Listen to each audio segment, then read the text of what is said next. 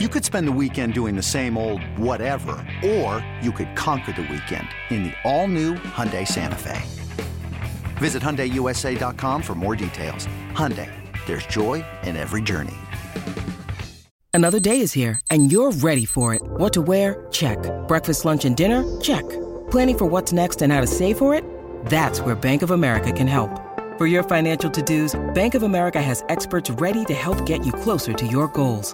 Get started at one of our local financial centers or twenty-four seven in our mobile banking app. Find a location near you at bankofamerica.com slash talk to us. What would you like the power to do? Mobile banking requires downloading the app and is only available for select devices. Message and data rates may apply. Bank of America N A, member F D I C. When you need mealtime inspiration, it's worth shopping Kroger, where you'll find over thirty thousand mouthwatering choices that excite your inner foodie. And no matter what tasty choice you make, you'll enjoy our everyday low prices, plus extra ways to save, like digital coupons worth over six hundred dollars each week. You can also save up to one dollar off per gallon at the pump with fuel points. More savings and more inspiring flavors make shopping Kroger worth it every time. Kroger, fresh for everyone. Fuel restrictions apply. What's going on, everybody? We're back. It's the Sooners Illustrated Podcast, episode thirty-nine, on this Monday, December the fourth, twenty twenty-three. Josh Calloway, James D. Jackson, Tom Green.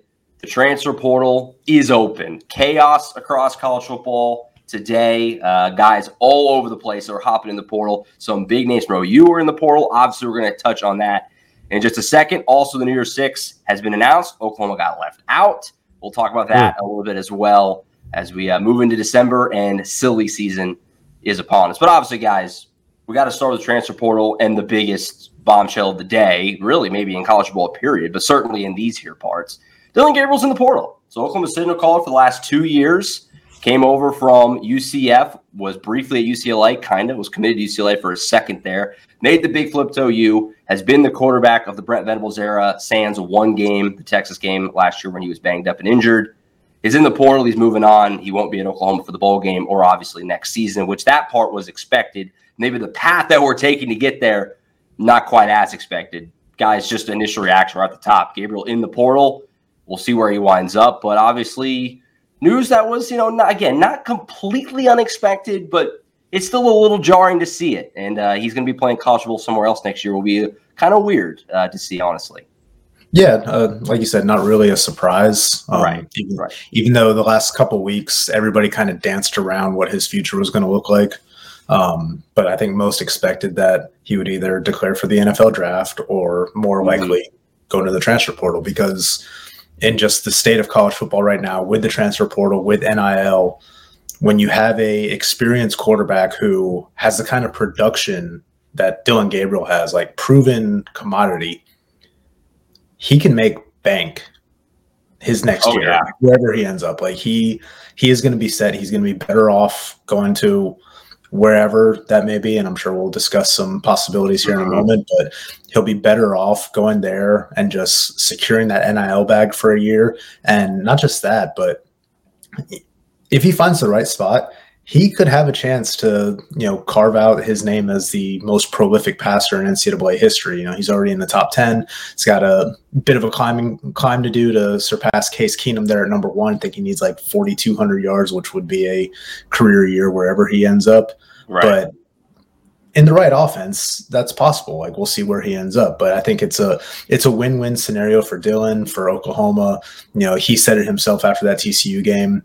You know, Oklahoma and him, they kind of needed each other, and they found each other at this interesting crossroads, because for him, it was when he was leaving U C F after getting banged up his third year there. Oklahoma, obviously a transitional period when he came in. Lincoln Riley was gone, took Caleb Williams with him. Oklahoma needed a quarterback. He had familiarity in Jeff Le- Lebby's system. It was just a marriage of circumstance, convenience, whatever you want to call it, but it worked out for the better for both of them, and Dillon kind of bridged this gap from one period of Oklahoma football into this next mm-hmm. period as they move to the S E C. Yeah, I know, and as Tom said, and, I, and I've been saying this for, for quite some time, especially when Dillon Gabriel was getting some flack from, you know, people around just about how he was performing earlier on in the season last year, things like that. It's like, I mean, this guy, he he pretty much saved what Oklahoma had, you know, during the transition time. They saved their transition. I mean, they really needed him. If they didn't have him, I mean, you saw how it was in the river rivalry last year before he, I mean, when he was out. I mean, it could have been like that the whole season without a quarterback. That's that's what the position O U was in. It was just like, it was going to be tough. It was going to be tough. And so having him come in and then having this year where they win ten games and beat Texas and they, they get to a bowl game, even though it's not the one they wanted to get to. I mean, that's that's that's that's huge for Brent Venables, especially as they transition into the S E C. I mean, you got to think about he, he he's proven that he can have a good quarterback and proven that he can win with a guy that's, you know, able to have those skill sets. So that shows a lot of other guys. That's possibly why Jackson Arnold is staying as well. I mean, staying alongside Oklahoma. We talked to Kevin Sperry after his win against win uh, in the state championship last week. I mean, he talked about it as well, how, why he wants to stay. So I mean, there's there's yeah. reasons there. I mean, it shows that, you know, O U can win with a good quarterback, and that that that's really good for them. So that's that's been perfect. Yeah, like Tom said, two years ago, Dillon Gabriel needed Oklahoma. Oklahoma needed him. They don't need each other anymore, to put it kind of somewhat bluntly. Um, he's got another year of College Bowl to use. He's going to get paid, like Tom said. Some of these teams chasing him, and like he said, we're, we're going to probably speculate a little bit on some possible landing spots. He's going to get a bag drop somewhere. Oklahoma's got their guy for the future, Jackson Arnold, sitting there, ready to go. Um, this was always going to be Jackson Arnold's team next season. Always. Going back to August, Brent Venables just kind of said offhandedly, one more year with Dillon. You know, this was always the plan. That's why whenever people have asked me or you guys or anybody who covers this team, what if Dillon Gabriel comes back next year? That was never – I refuse to even entertain that because that was never going to happen. And so it makes sense for all parties involved. We'll see where Gabriel ends up. And now you look forward to a full month of it being Jackson Arnold's team to get ready for the Alamo Bowl, which we'll talk about more later. It, it works out for all involved. It just makes a ton of sense. And the way that Gabriel talked after that T C U game, um, you know, we, we still had a chance at a Big twelve championship game at that point, but you kind of just felt the finality of all of it. Like, there's nothing left to do here. Uh, um, we've all had a good run. And I'm fascinated to see how Gabriel's legacy and how his time here is viewed down the road. I think it'll get better as time goes on, honestly, um, even though he didn't do anything overly noteworthy. Obviously, he wasn't a Heisman or anything like that. He's not going to get drafted real high. He didn't even win the Big twelve, which is obviously kind of a standard Oklahoma.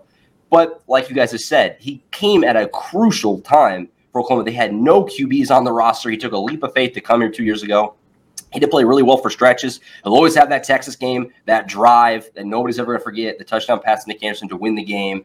So he has his place etched out. Is he going to be remembered as an all-time quarterback? Is he going to have a statue here? No, obviously. But he had a, a good run, and I think Oklahoma fans will remember him fondly um, as years go on. And so that'll be fin- you know, interesting to see now where he winds up, uh, obviously, and where he's playing football next season.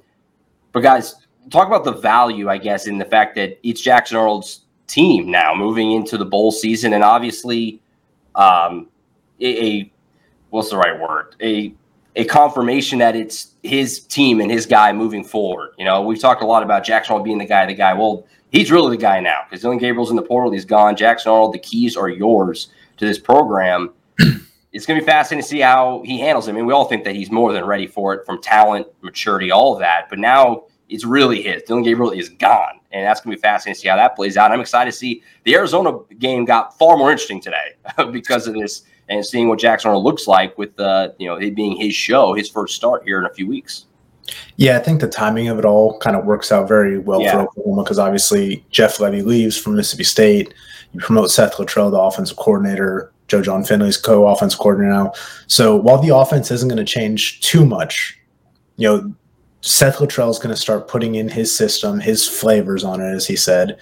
And this next month for, you know, Jackson Arnold, he has an opportunity to take the reins of that offense, get comfortable within a system that is going to be a little bit different than what they've been doing, but still largely similar, you know, get a feel for it. And, you know, it's almost like a dress rehearsal for his, you know, S E C debut next year. Mm-hmm. Um, it's, it's just a really good situation for him to be in, to have these, you know, fifteen practices to uh, ramp up for that and prepare as the guy because, you know, he hasn't had that opportunity yet. And, you know, even, you know, leading into the T C U game when he was getting most of the first team reps because Dillon was in concussion protocol, he still wasn't the guy because they were still, they still knew that if Dillon got cleared, they'd just throw him in there.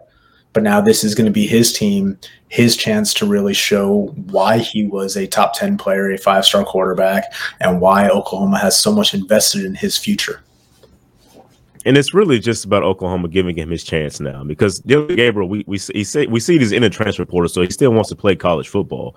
It's just like, oh, you you know, didn't really need to bring him back again. They just didn't need to. They want to get ready for the next era of guys. And I know, you know, Jackson Arnold, in the short time that we saw him this year, he looked like a guy that could be the number one guy on your team. So it was just it was a pretty good run for Dillon Gabriel, but it's Jackson Arnold's time now. And I think everybody understood that. We asked Brent Venables about that a couple of times throughout the season. I mean, he just I think we got the cryptic metrics from Tom. What did he say? Like, it was, you know, everything serves its time or something like that. Something, something everything very cryptic. Yeah, yeah. Something, everything has its time. Yeah, it's just like I, I think they all understood what was going to happen. And you know, when Dillon yeah. Gabriel, after during his presser after that last game, it seemed like he was saying a lot of things was, was over as well. I mean, his time in Oklahoma, he he talked a lot about that. And in the back of my mind, I'm like, it seems kind of weird he's talking about all this right now, because we still got a bowl game to go to, but. That shows you why. I mean, he's in the transfer portal now, and they yeah. let Jackson Arnold take the reins. That's that's pretty awesome. And just by the way, we talked about Seth Luttrell getting that that offensive hire. I mean, offensive job hire. Got to talk with him uh, at the state championships last week. Seems like a really good guy. I mean, he's very excited about the opportunity. Got to talk to him and Joe Donge Finley. So pretty good stuff coming from them. And they were watching some of the future Sooners uh, during those state yeah. championships. So good, good, good for them. Absolutely. All right. Well, now let's speculate. Let's have some fun here. Call your shot. Where's Dillon Gabriel play next year? Obviously, there are some very obvious natural suitors. Um, Mississippi State goes without saying. Jeff Lebby's there. Um, those two guys are very close. Had a connection for a long time. A huge part of why Oklahoma or why Dillon Gabriel came to Oklahoma in the first place was Jeff Lebby. Mm-hmm. Obviously, that connection going back to U C F. So that's an obvious one. U C L A, maybe. Uh, he was obviously committed to U C L A for two seconds before flipping to Oklahoma. Once upon a time. So there was a time where Chip Kelly and U C L A was enticing enough for him to commit to it. They need a quarterback, Dante Moore, their guy in the portal there. That could make sense. Obviously, Oregon seems like one that could make a lot of sense. You saw what Bo Nix has done there. Dillon Gabriel, Marcus Mariota was a guy that he really idolized growing up. That seems like a very natural fit. And then the ugly one, the gross one that uh, Oakland fans probably don't want to hear, but it, it makes sense on paper, is U S C, obviously. Got to throw them in the mix, too, because uh, they need a quarterback desperately. And Lincoln Riley, that guy, say what you want about him, he's put a lot of Q Bs in the N F L. So what what's your favorite here? Where where do you think Gabriel ends up? What do you think makes the most sense? And where, where do we see him playing next year, in your guys' opinion? Quack, quack. Um, yeah. I, I, I think Oregon makes the most sense. Me too. Yeah. Dillon Gabriel spent a lot of time this season talking about full circle moments. You know, we talked about that with leading into the Texas game, you know, heading into the U C F game, um, and just what, what this season meant to him and his career, and, you know, reuniting with Jeff Lebby and all that.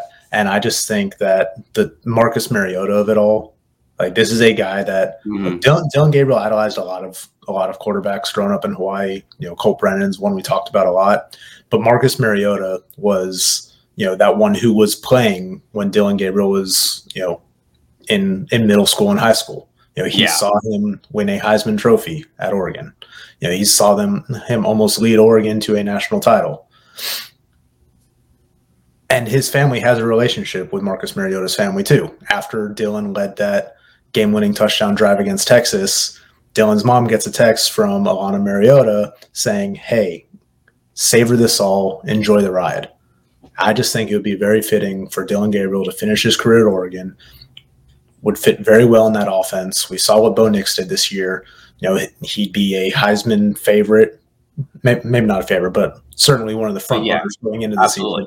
Yeah. Have a chance to compete for a national title, have a chance to put up prolific numbers, and just further cement his legacy as one of college football, like as one of like college football's like true like college football quarterbacks. Mm-hmm. Like just like one of those dudes who's like, hey, remember him? Like, you know, he, he might not be an N F L star one day or anything like that, but he is one of those college football guys that, you know, everybody just kind of looks back on and remembers ten years down the line, fifteen years down the line, whatever it is. I think Oregon just makes a ton of sense for him on the West Coast, closer to home, all that. Yeah. So Oregon is my pick. I like I like what Tom's saying here. I like I like Oregon as well, because I think of the best fits, as we talked about, I think it's Oregon, Mississippi State, and U C L A, because he's, he was already committed to U C L A at one point in time. Mississippi State because of the Jeff Lebby connection. But I think of those three schools, Oregon is the the one the, the place where he could win most games. And I think winning is a big part of what he wants to do. I mean, that's why he came to Oklahoma over U C L A, it seemed like, at the beginning. He wants to win. He wants to be, you know, next to Jeff Lebby. So there's those kind of things play out. I mean, not to say yeah. that those other schools can't win, but I think Oregon's the best bet uh, because they, I mean, they're pretty close this year. Mm-hmm. Almost got in. So, you know, that's the situation I think that Dillon Gabriel wants to put himself in. He's going after the personal record. I mean, he wants to do winning as well. I mean, he still wants to get in one of those national, you know, Final Four games, you know, one of those. So that's a goal for him as well, you know, things like that. So that's where I would pick as Oregon. That's that's seems to make the most sense to me. Cut the check, Phil Knight. Yeah, absolutely. Exactly. Um, clean sweep. I, I agree completely. I mean, you you, con- you combine the dollars with the chance to win and get yourself to the N F L, Oregon checks those boxes more than the other ones do. Um, Oregon's going to pay up. They got very much money over there, like uh, Tom referenced with Phil Knight and that Nike connection. They have will they have shown to be more than willing to play the N I L game. And you look what Dan Lanning and that team has done with Bo Nix, his renaissance. Obviously, Tom, you know very well, Bo Nix was not at all thought of as a guy like a Heisman N F L quarterback once upon a time at Auburn. He certainly is now after his time at Oregon. That could be the same situation for Dillon Gabriel. And then, like James said, chance to win. Oregon's going to be – they're not going anywhere. They're going to the Big Ten next year. So he's going to play in not the number one conference, but kind of the, you know, the number two one A with the Big Ten. The new expanded Big Ten, too, with all the Pac twelve teams added next year. It makes the most sense. Now, would it stun me if he goes to Mississippi State or U C L A or maybe something we haven't mentioned? No, it's college football. It's a transfer portal, but Oregon just seems to make too much sense not to do, basically. So we'll see. And obviously, I'm sure we'll bring it up and at least uh, touch on it whenever he does make that decision. Whatever in the month of December, but that that seems to be the obvious one. Uh, certainly, I agree.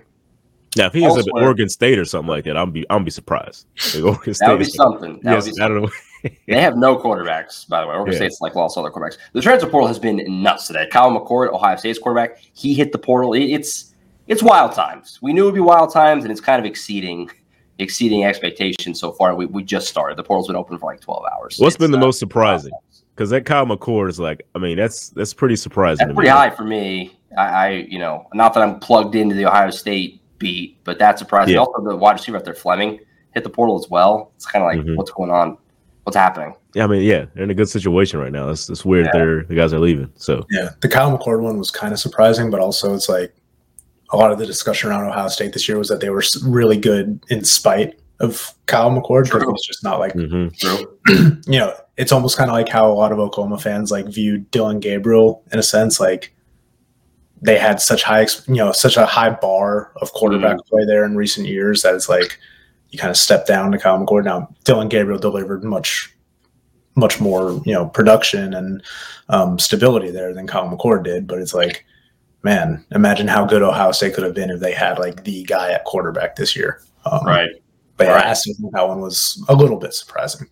Yeah, it, it was who Ohio State picks up. You know, they're going to be in the yeah. market, and uh, you think they'd have their pick of the litter or pretty close to it. So that'll be exciting to see too. It was some rough spots for Dillon Gabriel, but uh, like I said, it was a lot of the offense was predicated on just how he performed because. In the beginning of the season, they didn't have that run game if they, I mean, absolutely wanted, and it was up to Dillon Gabriel and those receivers to kind of, you know, mm-hmm. make that offense work. So that's that's what I've always said. It was just so much on Dillon Gabriel because you didn't have the kicking game that you wanted either. So you really had to score touchdowns. It was it was a rough time, but they they won ten games with that. So that just shows you Dillon yeah. Gabriel is a special talent. So it's it's not somebody that you're just gonna, you know, just shake off. That's something that's gonna it's gonna leave a hole here here and there. Yeah, absolutely. So, elsewhere in the transfer portal for Oklahoma, and this will be a regular fixture on the show for the next several weeks, obviously kind of just a roundup of yep. uh, what else is happening. A few other guys hit the portal since our last show on Thursday. We talked about D J Graham last week. Um, since we recorded, a few more guys have entered the portal, the big one being Tawee Walker, who we had kind of talked about before and speculated could be a possibility. That running back room is so crowded. Tawee Walker, a walk-on, who certainly has played his way into a scholarship somewhere. So that seemed to make a lot of sense. Also, I've had Nate Anderson, the offensive line, hit the portal. Jason Llewellyn, one of the uh, reserve tight ends, has hit the portal. Obviously, the big one here, guys, is Tawee Walker. Um, you know, the running back room is crowded. You figured one or two of these guys is going to go because they all could be back if they want. You know, obviously, Javonte Barnes, Gavin Sawchuk, even Marcus Major has another year mm-hmm. if he wants it. He felt like there was just no way they all were going to come back with the guys coming in, Xavier Robinson, Taylor Tatum. You know, it just... There was just a log jam, and uh, so far, Tawee Walker, the one that has hit the portal, going to look for another team. Just made a lot of sense because he's a walk-on, things like that. What has kind of stuck out to you guys from the early portal movement for Oklahoma? And keep in mind, too, we're recording this. It's eleven fifty-seven right now. By the time this show even ends or gets posted, there may be a couple more. But as of now, those are the ones we have. What's kind of stuck out uh, so far in the early portal season here? Yeah, the, the Tawee Walker decision, um, not totally surprising. Because I think sure. he, he probably had the most to gain out of any of those guys leaving uh, in leaving the running back room. Um, just because, again, he's a walk-on. You know, he's got another year of eligibility. He's got a young child uh, to help provide for. I mean, some school is going to give him a scholarship opportunity. Mm-hmm. He's going to have an opportunity to make some N I L money too. And I think it's just, you know, going to work out for him in the long run. I think it's going to work out for Oklahoma. He was, you know, for large swaths of this season, he was their most consistent running back.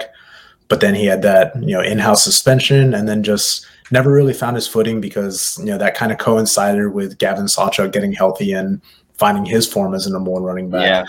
Um, so, you know, there's no shortage of talent in that running back room for Oklahoma. They're going to be in good shape. Looks like Gavin Sawchuk is going to head into twenty twenty-four as the guy. Um, we'll see how that shakes out, but I think this will work out for all parties involved. I think Tawee Walker is going to end up in a very good situation for himself and his family. Yeah, Tawee was a big blow because of what he was able to do. Like I said in the article I wrote about him, he was like, he was always a guy that fell forward. You know, no matter what, he was falling mm-hmm. forward and gaining yards whenever he ran the ball. He just had that spark. He was able to just, you know, hide behind the, the lineman and then, and then shoot through the gaps and be able to get some yards after that. So he has that skill set. You know, it was just, he was already a walk-on. He had his issues with coaching staff, I guess, you know, in the, in the, in the practice and things like that. And, you know, that kind of brought him back a little bit. It brought him back. And then as soon as that happened, Gavin Sawchuk gets healthy and he starts, he starts being the guy.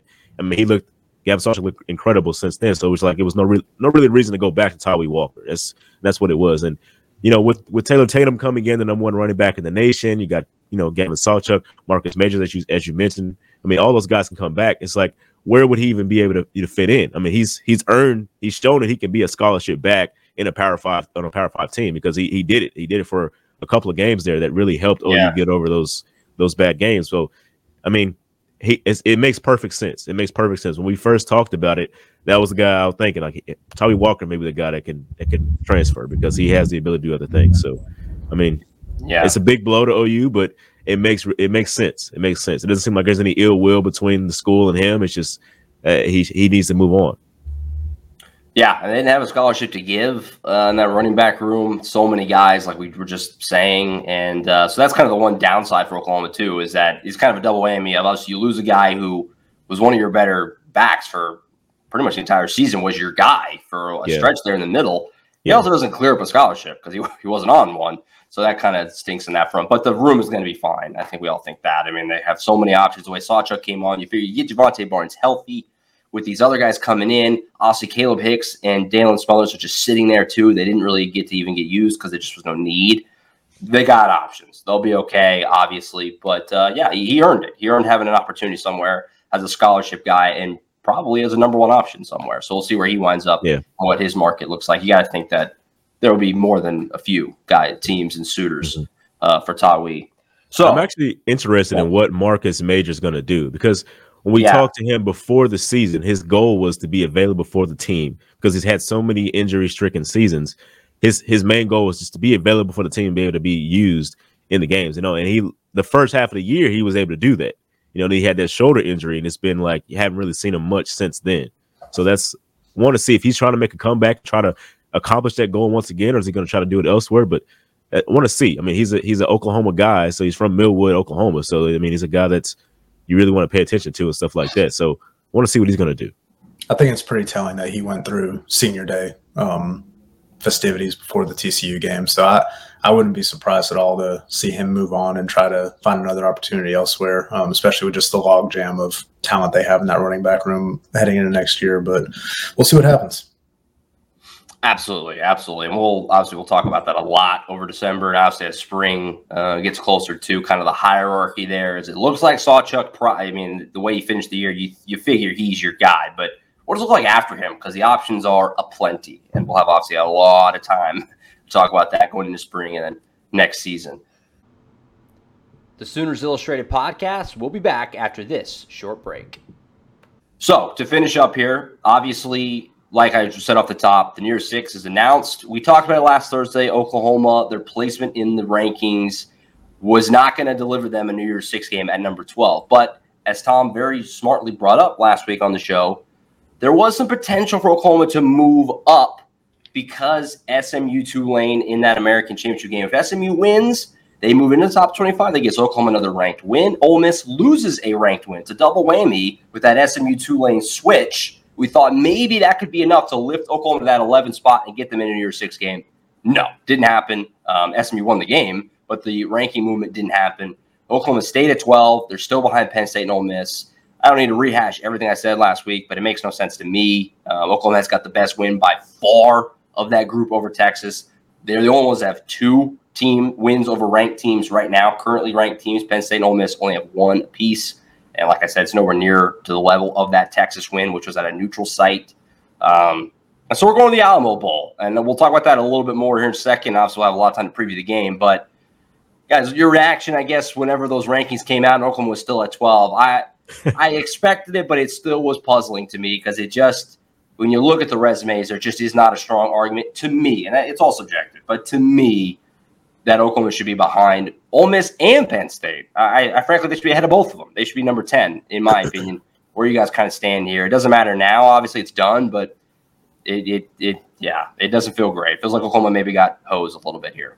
Yeah, I was a little surprised, especially like waking up Sunday morning, and you saw the tide start to shift. A lot of the, you know, projections were coming in for, hey, maybe Oklahoma's going to be headed to the Cotton Bowl. Saw that against Ohio State as a very popular destination there. It's like, okay, maybe that S M U win paired with Texas, you know, beating uh, Oklahoma State and making, and you know, probably cementing its spot in the playoff was going to be enough to strengthen Oklahoma's resume.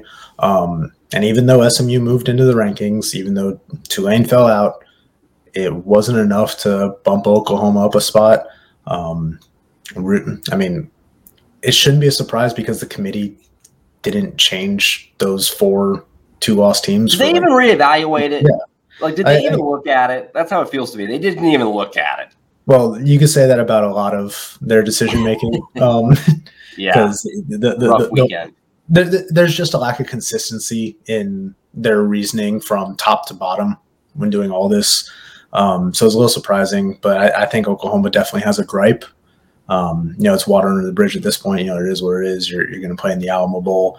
Oklahoma is certainly not the top team to have uh, some, something to, you know, grieve over right now because Florida State sure. absolutely got hosed. Um, but, I mean, I woke up Sunday morning thinking that we were going to be covering a New Year's Six Bowl just because of the way things kind of played out on Saturday. So I was a little bit surprised when, you know, one thirty rolled around after three hours of everybody talking about the top four that Oklahoma did not appear in one of those New Year's Six games. And equally surprising, I was surprised that Liberty got in. Um, you know, I, I really, thought, thought, I really yeah. thought that S M U was going to be able to move ahead and be the top-ranked group of five team there. And, you know, maybe if S M U did, then Oklahoma would have been playing a New Year's Six game too. But it's, it's I don't know, it's a little crazy to me. Um, between the playoff and the New Year's Six, you have four S E C teams in there. You know, Alabama, yeah, Georgia going to the Orange Bowl, Mizzou, um, Cotton, Missouri's in the Cotton, yeah, yeah, yeah it's Peach, and yeah, it, it's it's it, the distribution of wealth, so to speak, just comes off a little weird to me, especially when the committee kind of sneaks Alabama in there ahead of Florida State as the number four seed. It is what it is. As others have pointed out, you know, I don't think Oklahoma's going to have to worry about getting the getting short shrift um, with bowl games and stuff starting next year when it goes to the S E C. But yeah, it's a little bit of a surprise to me.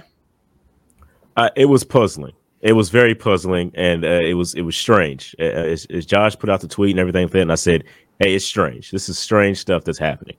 Now, when you look at it, you know that Oklahoma was going to the S E C because of money and things like that. Because, but there's also this this glaring issue right here, as Tom just said. The S E C is all over the you know the final teams in there. That's another big reason. It's like the committee does not respect the Big twelve. O U's either had to be undefeated or you know one loss to even get a you know a chance in the Final Four. Usually, like the fourth team in, things like that. It's it's just They needed uh-huh. to they need to move the S E C because of this. There's there's a there's a bias. I mean, let's just be honest. There's a bias there from the committee. They like those teams. When you look at the resume of these four teams that are, you know, that were being considered, Oklahoma, Penn State, Ole Miss, and Missouri. Oklahoma and Missouri were the two that actually had, you know, two ranked wins over opponents. There's only others only had one. Oklahoma had the most wins over bowl, I mean, bowl eligible teams in that scenario. And I mean, but it was all about the worst loss, I mean, as, as we pointed out. And it's because O U played Kansas and O S U that their losses were worse than, like, you know, Georgia, L S U, things like that. Team, the, the team, the other teams, the teams lost to. So that was weird. I mean, that, I think they're gauging it more on who they lost to than who they beat. And if you look at it, O U beat the better caliber teams on their schedule than the other the other three did. I mean, it's it's it's it's puzzling. It's puzzling. Yeah. Honestly, it's okay because they did that to Alabama too. They looked at Alabama losing to Texas instead of Florida State beating yeah, not literally everybody on their schedule, including two S E C teams. Yeah, so, it's like yeah. Big Ten and S E C. That's that's why the move had to happen. I mean, I yeah, know it was it's a little scary time, but it, it had to happen. And I think O U is set to be in a good situation. We talked about the running back room, the depth that they have. We already know about the receivers. All those guys bringing back. You got Jackson Arnold coming in. You got a, the, the the five-star defensive lineman coming in. You got the five-star safety as it is right now. O U's going to be really very prepared for this move as well. So it's not like they're going to drop off. It's, it should be they should be just fine. Yeah. Well, what's crazy too to me, you know, with Penn State and Ole Miss specifically, I'm not going to argue Missouri too much. That doesn't bother me. Penn State and Ole Miss are the ones that bother me. And those two teams, mm-hmm. while those two losses were better in quotes. Um, obviously, they Penn State lost to Ohio State and Michigan. Ole Miss lost to Georgia and Alabama. Those four games, if were not competitive, they were not competitive at all. Those two teams do not belong on the field with elite competition. We saw Oklahoma against elite competition. Texas, guess what happened? They beat them on a neutral field. Mm-hmm. So it just makes no sense to me. Also, it's been way overstated how bad Oklahoma's losses were. Those are not bad losses. I mean, Oklahoma surely won those games. Were they favorite? Sure, but on the road. One score games, eight total points to Kansas, who won eight mm. games and would have won more if they didn't lose their backup quarterback. Jay, they were on their third string at the end of the year. And Oklahoma State was playing for a conference title at the end of the year. Well, those are not like just horrible, unforgivable losses. So and both came down to the last drive. Mm-hmm. What's that? And both came down to the last drive. Yeah, so right. Like, yeah. Easily could have won them. Yeah. Whereas, like you look at Penn State, I think it was the Michigan game. You know, Penn State was up three nothing early, but never. Yeah, had that was it. That, that was game. it. Yeah, even though they lost those games by nine and ten points to Michigan and Ohio State, like they were never really in it um, when yeah. you watch those games. So it it, it is a little puzzling. I, I think, like I said, I think Oklahoma does have something to, you know, gripe about. But I mean, at the end of the day, you know, it it is what it is. Well, like we said, the saving grace here, frankly, if you're Oklahoma, is that this isn't a year from now, because this would have been the difference between Oklahoma making the playoff and not making it if this was a year from now. Mm-hmm. So. I mean, just the faith in the committee is very low. And obviously, like, it's been a, a major talking point. We've kind of touched on it. Florida State getting left out of the playoff in favor of Alabama. That's, that's crazy, man. But they didn't apply that same logic when it was talking about Liberty and S M U. It's the, basically the exact same situation. S M U played a much tougher schedule. Liberty didn't play anybody. Liberty had the worst strength of schedule in the country, but they got that's rewarded just for being undefeated, just for the sake of being undefeated. But they did not apply that exact same logic to Florida State and Alabama at the top when turning the playoff. And so the inconsistency all over the place is just maddening. And uh, it's uh, that's why the expanded playoff is necessary, because while the committee is still going to mess things up and they're still going to enrage us, more teams in the playoff limits how much they can. Florida State would still be in the expanded playoff. They'd still be getting hosed, obviously. They, they would be having to play an extra game, but they would still be in. You know what I mean? Teams who really deserve it will still be in for the most part. And that's why the expanded playoff will limit some of this, but it's not going to fix it all because the committee stinks, frankly. Uh, and so it is what well, it, it, they said. They that's said that. I mean, Florida State. They, they said that they're the, the way they're constructed right now, they're not able to beat any of those four teams. But for some reason, they're ahead of Georgia. Yeah, like, exactly. Doesn't, you think they're going to beat Georgia? Like eleven, then by yeah, by that exactly. Yeah. There's a lot of teams on there that they wouldn't beat if, if you go off of that. But you also can't. You, it's hard to play the if game in that situation. You can't just say if this, if that. I mean, they have the resume. You, you go off of what the resume is. They, they they did what they were supposed to do to get in. They, they should be awarded for that, no matter who's the starting quarterback. Ohio State had their third string win them a, win them a championship one year. Yeah, I mean, yeah. you look. I mean, you look at the N F L. I mean, I mean, Carson Wentz went down. I mean, who came in and said and won the Super Bowl? Nick Foles. I mean, yeah. it, stuff like that can happen. I mean, you, you gotta you gotta give them a chance. They they earned the spot to be in. You gotta give them a chance. And yeah, I don't know. They didn't. They didn't seem to look at a lot of resumes in this one. I think they did the same thing with with O U. There's there's it's crazy stuff, man. Yeah, it's funny. I mean, you, you look at it like, let's say Alabama had lost to Georgia. Florida State's still the odd team out in that scenario then, because they're not going to leave Georgia out. So it's like, it's almost like the, it felt like the committee like yeah pre-decided that they're going to dock Florida State because their starting quarterback got hurt. And you know, Florida State certainly did not look like it did earlier in the season without Jordan Travis, but it still went on the road against an S E C team and a rival and won that game, mm. and then beat a team that the committee saw as a top fifteen team in a neutral site in bad weather by double digits, by just absolutely suffocating them defensively. I mean, I at, think, at, some, I think what happened. At some point, defense is a part of football too. Like, exactly. Yeah. It's not just about the quarterback. Um, F- F- Florida State should be absolutely livid and disgusted. But if I'm them and I find a way to beat Georgia in the Orange Bowl somehow, I'm claiming a national title, man. I don't care. yeah. You go, you go fourteen and oh, and you beat the team that they won back-to-back titles and won twenty-nine of its last thirty games. You claim a national title, man. I don't care. Do yeah. it. No, and they, they probably will, and uh, I won't fight them on it. That's for sure. Wild stuff. Yeah, committee, not good. Um, and Oklahoma should be a New Year's Six game, but they're not. And so we're going to San Antonio. We're going to see Oklahoma play Arizona on December twenty-eighth. Obviously, the game is three and a half weeks away. We're going to have a lot of time to talk about this game and, and actually preview it and really break it down. But I guess just initial thoughts here. I mean, things that jump out. I mean, there is kind of some fun Seth Luttrell connections here, obviously. Um, the fact his first game is going to be against Arizona, and Arizona's a good team, which is not. I mean, Arizona's piping hot. I mean, I, I think most people r- realize that. But Arizona, the second half of the year, was throttling teams, throttling and beating good teams week after week after week from the middle of the season on. They got off to a bit of a rough start, but the second half of the year, they were as good as anybody. Not a team you really want to play, frankly, right now. Oklahoma will be with Jackson Arnold, which adds intrigue, but certainly makes it tougher. It's got a kid making his first start. Um, some early thoughts here. What jumps out? I mean, it should be entertaining. It's disappointing a little bit that we're not in a big game, quote-unquote, near six game. Sure, I covered this game two years ago. Alamo Bowl does a great job. It's San Antonio's a great city. We'll all make the most of it. But uh, it'll be interesting. Oklahoma and Arizona here in uh, three and a half weeks from now. Real quick, yeah. before before we switch over, I'll let Tom go first. But I want to say, I mean, I it, I know Josh said before the season, they're not going to let a one-loss Big twelve team champion not get in. I think when they when that happened, they saw that Alabama had just won the S E C and they're a one-loss team, and they won the S E C. It was going to be very hard to keep them out. And I think once they did it, they said, let's put Alabama in there. Like, oh, but they lost to Texas too. Uh, okay, let's throw let's let's put them in there with Texas as well. You know, F S U has to stay out. I think that kind of was the reasoning behind it as well. I, I know we, we're talking about a different subject now, but I want to throw it out there just for the, another aspect of it. Go ahead, Tom. Yeah, no, I think it should be an interesting game. I mean, you got two top fifteen teams. Um, obviously, the Jackson Arnold situation, you know, yeah. adds a little bit more intrigue for Oklahoma. Arizona's been playing great. As you pointed out, the second half of the year, they haven't lost since that triple overtime game against, you know, U S C, which I think was the same weekend as Red River, if I can't, if I remember correctly. Um, yes. And Arizona probably should have. I was too tired. I won. Yeah, Air, yeah. Arizona probably should have won that game. Um, probably should have gone for two before they had to, because um, you don't want to give Caleb Williams an additional chance to get the ball in his hands. But Jed Fish has turned that program around in a short time. Um, think it's going to be a really interesting matchup. Um, we'll dive into it more in the coming weeks. But like you said, uh, interesting Seth Luttrell tie-in.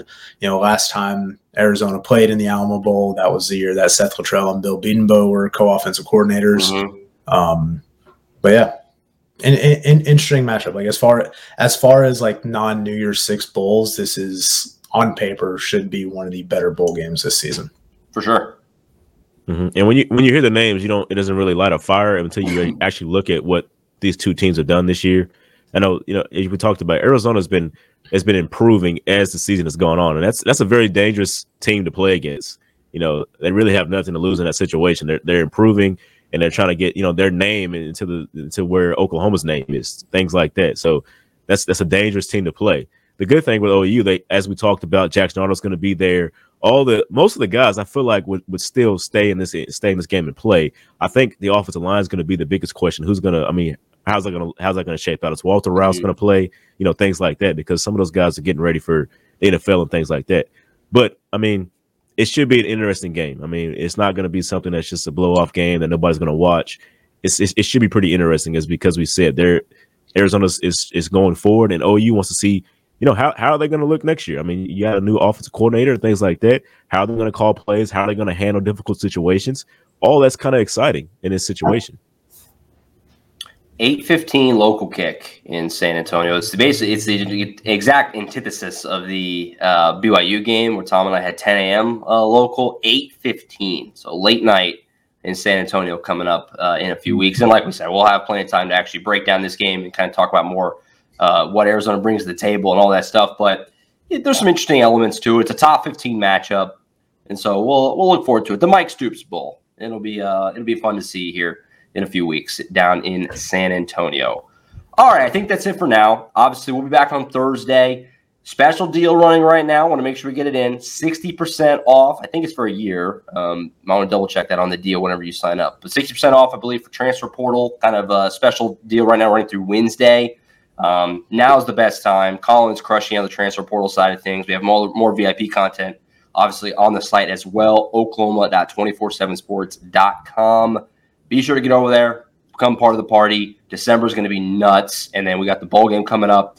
Hoops is off and running. The men's team just moved up to nineteen in the A P poll uh, a little bit ago.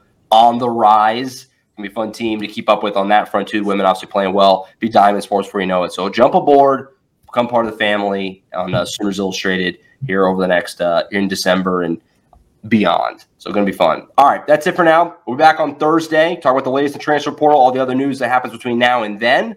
For Tom Green, James E. Jackson, I'm Josh Calloway. We'll see you guys Thursday for the next edition of the Sooners Illustrated Podcast. See you.